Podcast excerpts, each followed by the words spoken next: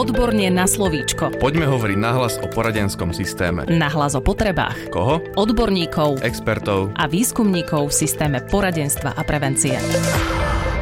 Ako preniesť zásady nenásilnej komunikácie do svojho života a takisto do interakcií s kolegami, učiteľmi, odborníkmi, rodičmi žiakov či samotnými žiakmi. To je téma dnešného odborného podcastu, ktorý pre vás aj tentokrát pripravuje Výskumný ústav detskej psychológie a patopsychológie a Darina Mikolášová.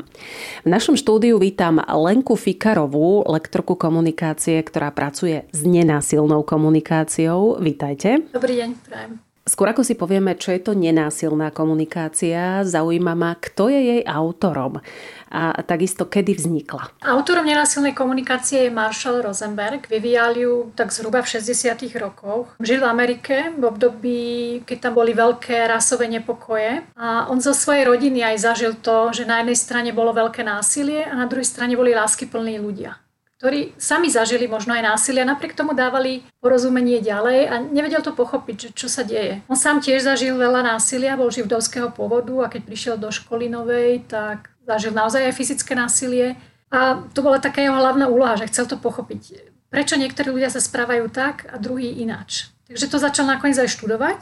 Promoval z klinické psychológie a tam aj stretol svojho profesora Karla Rogersa, čiže ten humanistický smer psychológie ho veľmi ovplyvnil. A ďalej hľadal, ako to priniesť ľuďom. Začal pracovať klasicky ako psychológ, ale po nejakej dobe sa necítil s tým dobre. Zistil, že nechce robiť diagnózy, že bol v systéme, ktorý mu nevyhovoval, takže všetko opustil a začal ako keby hľadať na novo, že čo je tá esencia, čo naozaj chce dávať ľuďom. Tiež ho inšpiroval aj Gandhi, takým tým nenásilným postojom, odtiaľ pochádza aj ten názov. A tým, že to začal aj učiť, ľudia boli z toho nadšení, začali ho oslovovať, takže ho pozývali po celej Amerike do rozličných miest a robil tam kurzy. Potom ho pozývali do inštitúcií, aj v školstve veľmi a hľadal ešte ten najefektívnejší spôsob, aby to naozaj zjednošušil, čo je tá esencia toho nenásilia. A asi to hľadala aj v podstate do konca života, napriek tomu, že táto metóda už bola na, v tých 60 rokoch e, vyvinutá. To, že vlastne od takého jednoduchého začiatku a zároveň aj náročného sa to teraz rozšírilo tak, že v podstate nenasilná komunikácia, hlavne v západnom svete, ale nie len, naozaj je skoro v každej krajine. Napríklad tu susedná Rakúsko má zhruba 80 trénerov. Školy existujú, ktoré fungujú na tomto princípe. Nenasilnú komunikáciu odporúčajú vo veľkých korporáciách. Takže naozaj sa to dosť rozšírilo. A teraz otázka, ktorá určite bude zaujímať mnohých odborníkov.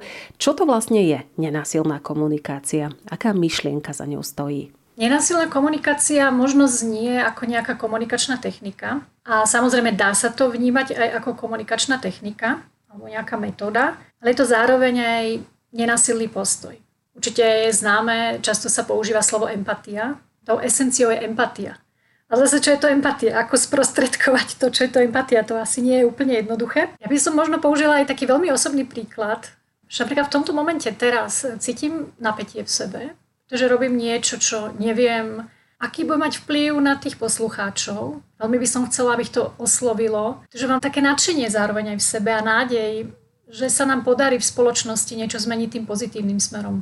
Že sa veľmi trápim, keď vidím, ako rodičia sa rozprávajú s deťmi, ako sa deti trápia na školách, doma a nie je to videné. No by som chcela, aby sme žili v takej krajšej, harmonickejšej spoločnosti. Takže to je napríklad teraz, čo sa deje vo mne. Možno sa aj trošku chvejem, pretože je to pre mňa dôležité.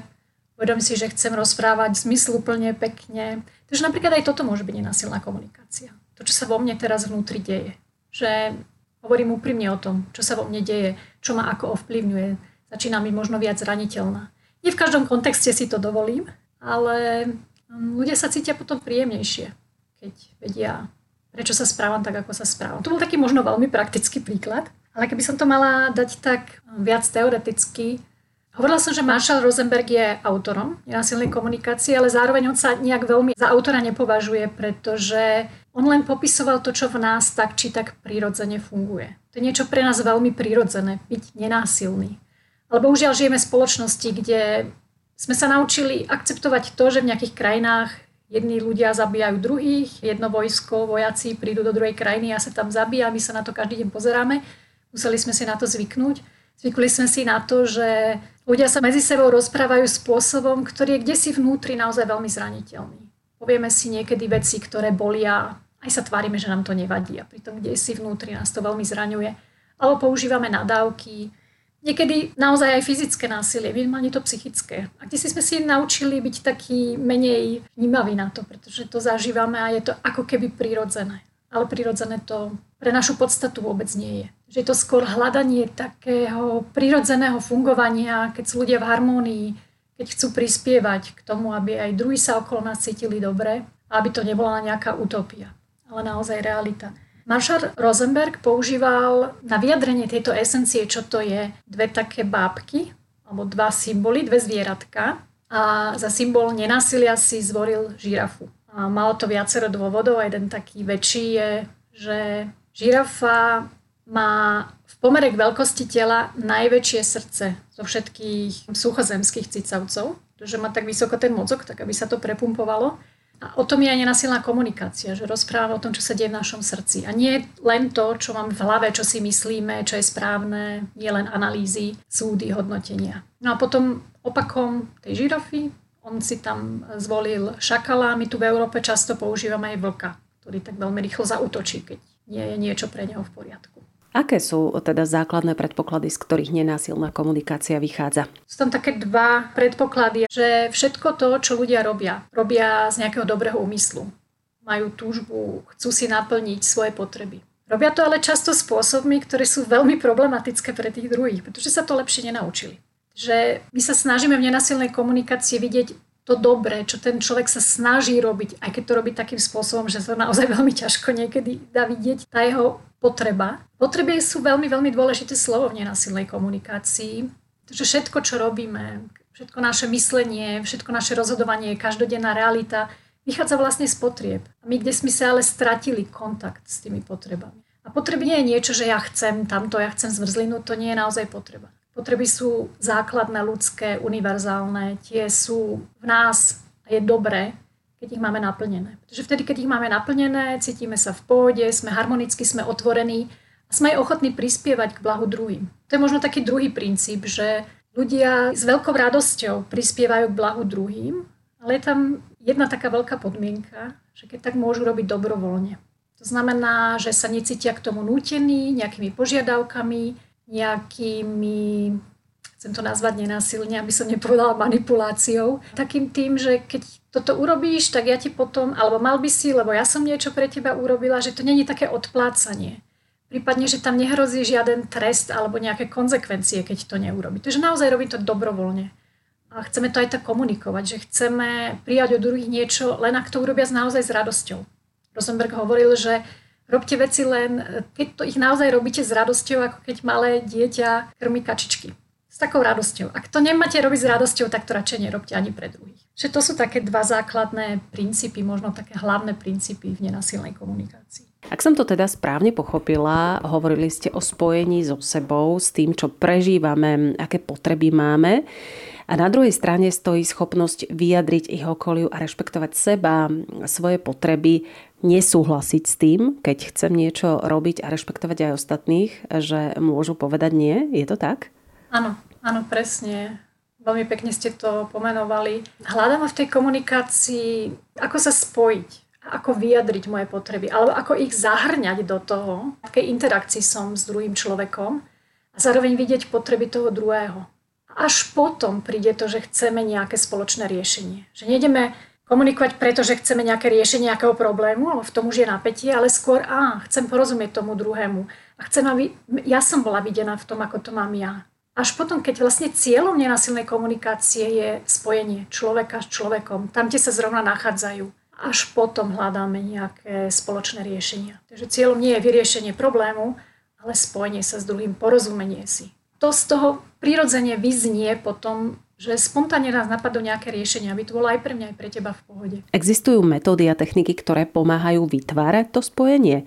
teda udržiavať nenásilnú komunikáciu? Ako som hovorila, že nenásilná komunikácia vlastne aj sama o sebe je metóda a technika. Ale dalo by sa povedať, že je to niečo, čo nám pomáha udržiavať prirodzene v našom živote tento postoj. Čiže nie len v komunikácii priamo Nie len vtedy, keď už nastal nejaký problém, nie len vtedy, keď niečo chceme, ale v každodennom živote, aj napríklad vo vzťahu sami so sebou. Mám nejakú jednu svoju časť, ktorá by chcela čokoládu a tá druhá časť by chcela byť zdravá a je zdravé jedlo. Takže aj taká nejaká komunikácia vo mne prebieha. Alebo niečo sa vonku deje ja si v sebe uvedomujem, že nejako vnútorne na to reagujem. Takže už to je určitá komunikácia. Nenasilná komunikácia je princípe veľmi, veľmi jednoduchá technika alebo metóda. Má len 4 kroky a vlastne všetky už všetci veľmi dobre poznáme. Len sa nezvykneme hlavne v konflikte pozerať do seba týmto smerom, kde tieto štyri kroky veľmi dobre poznáme. Je veľmi dôležité skôr uvedomiť si tieto štyri kroky elementy. Ja ich teda poviem, aby som ani nehovorila teoreticky, že prvý krok je pozorovanie. Len si uvedomíme, čo ten druhý robí, čo hovorí. Bez toho, aby sme hodnotili, súdili, odsudzovali, dávali nálepky, analyzovali, prečo to ten človek robí, len to vnímame, čo je niekedy jednoduché, niekedy naozaj veľmi náročné. Druhým krokom je uvedomiť si, ako sa pri tom cítime. A hovorili sme o tých potrebách. Z toho vlastne z potrieb vychádzajú naše pocity. Keď máme potreby naplnené, tak máme fajn pocity, príjemné pocity, cítime radosť, ľahkosť, šťastie. Vtedy nepotrebujeme nejak veľmi možno komunikovať, keď hej, tak len oslavujeme, že ako sa zrovna cítim s tým druhým a že sa teším a že som vďačná. A na druhej strane, keď naše potreby nie sú naplňané, tak naše telo nám ich pripomína cez pocity. Cez nejakú frustráciu, sklamanie, bolesť, hnev, napätie všetko ostatné, čo poznáme. Niekedy aj každý deň sa nám to ozýva veľakrát a v rozličných farebnostiach. To je vlastne ten druhý krok. Tie pocity, keď si uvedomíme, je to taký most, alebo tak, taký signál k tomu, aby sme si uvedomili naše potreby, ktoré sú veľmi, veľmi dôležité. A na tejto úrovni potrieb sa dokážeme naozaj veľmi dobre porozumieť. Pretože a ja a aj ten druhý má presne tie isté potreby. Možno nie v tom istom momente, ale tiež to pozná. Tiež poznáme túžbu po uznaní, poznáme túžbu po sebarealizácii, po slobode, po samorozhodovaní sa, čo chcem, čo nechcem, po blízkosti, spolupatričnosti, pochopení, porozumení a môžeme pokračovať. Kde si to intuitívne cítime, že toto potrebujem aj ja. Potom to túžim aj ja byť videná v tom, čo sa mi deje napríklad. A tým, že si uvedomíme naše potreby, hlavne najprv tie moje, až potom som schopná vidieť potreby toho druhého, tak máme ešte ten štvrtý krok. Teda ten tretí krokom sú potreby. Štvrtý krok je prozba. Ako som už hovorila, je dôležité, aby to bola naozaj prozba, nie nejaká požiadavka. Chcem, aby si to urobila, lebo keď nie, tak, hm, tak to už nie je prozba. Tam naozaj je veľmi dôležité zachovať tú dobrovoľnosť. Zároveň musíme dôverať tomu, že ľudia naozaj to s radosťou urobia keď to môžu urobiť dobrovoľne. A keď vidia zmysluplnosť toho, prečo by to mali urobiť pre seba alebo pre nás. Takže toto je zároveň aj technika, použiť tieto štyri kroky. A používame tieto štyri kroky rozličnými smermi. To je v prvom rade sami k sebe že je to už technika, ktorá mne pomáha byť viac vyrovnaná, lepšie chápať seba, lepšie chápať druhý. Čiže pochopím to, čo sa mi deje, mne deje, možno čo sa mi aj deje v hlave, tam máme niekedy myšlienky a tie názory, súdy, tie sa snažíme trošku dať stranou a viac sa sústrediť na naše pocity, ktoré nám potom odhalia potreby a nejako ich komunikovať, keď sa dá. To je ten druhý smer, že to začneme komunikovať, to, aké máme pocity, aké máme potreby čo by sme si prijali od tých druhých, aby nám možno prispeli k naplneniu našich potrieb. A tretí smer, ktorý je ale niekedy o mnoho dôležitejší ako to vyjadriť sa, aby nás druhý počuli, je, že druhý potrebuje byť vypočutý. Takže je to empatia druhému. A to použijeme tiež tieto štyri kroky. Čo sa stalo, ako sa ten človek asi cíti, aké má potreby. Tam sa potom, kde si môžeme stretávať e, na úrovni hĺbšieho pochopenia sa to, čo sa v nás deje. To, čo je v nás živé čo nám možno bráni niekedy komunikovať alebo vidieť sa navzájom. Niečo, čo mi naozaj veľmi môže pomôcť, je, že sa stretávam s druhými ľuďmi, že sa navzájom podporujeme týmto smerom. Je to niekedy náročné robiť to v prostredí, kde som jediná, ktorá sa snaží komunikovať viac empaticky, viac rešpektujúco, viac otvorene, viac zraniteľne. Ako podpora druhých je určite veľmi dôležitá. A skúšať, mať postoj, keď sa mi to teraz nepodarilo, tak aspoň viem, aké mám potreby, ktoré ešte neviem komunikovať. Druhýkrát sa lepšie podarí. Mňa je taký výrok, že druhýkrát zlyhám o niečo lepšie. Ale nedá sa to samozrejme z jedného dňa na druhý. Táto metóda, technika je veľmi jednoduchá. Dá sa pochopiť za 3-4 hodinky, lebo to máme zbytok života na to, aby sme to uviedli do praxe. Takže zároveň mám potešujúcu správu, je to veľmi jednoduché. Na druhej strane je to naozaj veľmi náročné. Hlavne v tých náročných situáciách, kde sú vzťahy, dlhodobé vzťahy, kde už sú konflikty, kde je história nejakého napätia, tak tamto začať používať je náročné a potrebujeme často podporu a pomoc k tomu. A samozrejme po tej technickej stránke existujú aj všelijaké aplikácie, môžeme mať na smartfónoch a podobne. Existujú kartičky, ktorými sa dá pracovať v skupinách, striedou, ale aj vo firme, kde sú nakreslení panačikovia alebo niečo podobné. Pomáha nám to uvedomiť si, že ako sa vlastne cítim a aké mám potreby. Takže máme na to aj takéto pomocky. A existuje aj formuláre, kde sú predtlačené tie štyri kroky a formulované tak, že nám to pomáha uvedomiť si.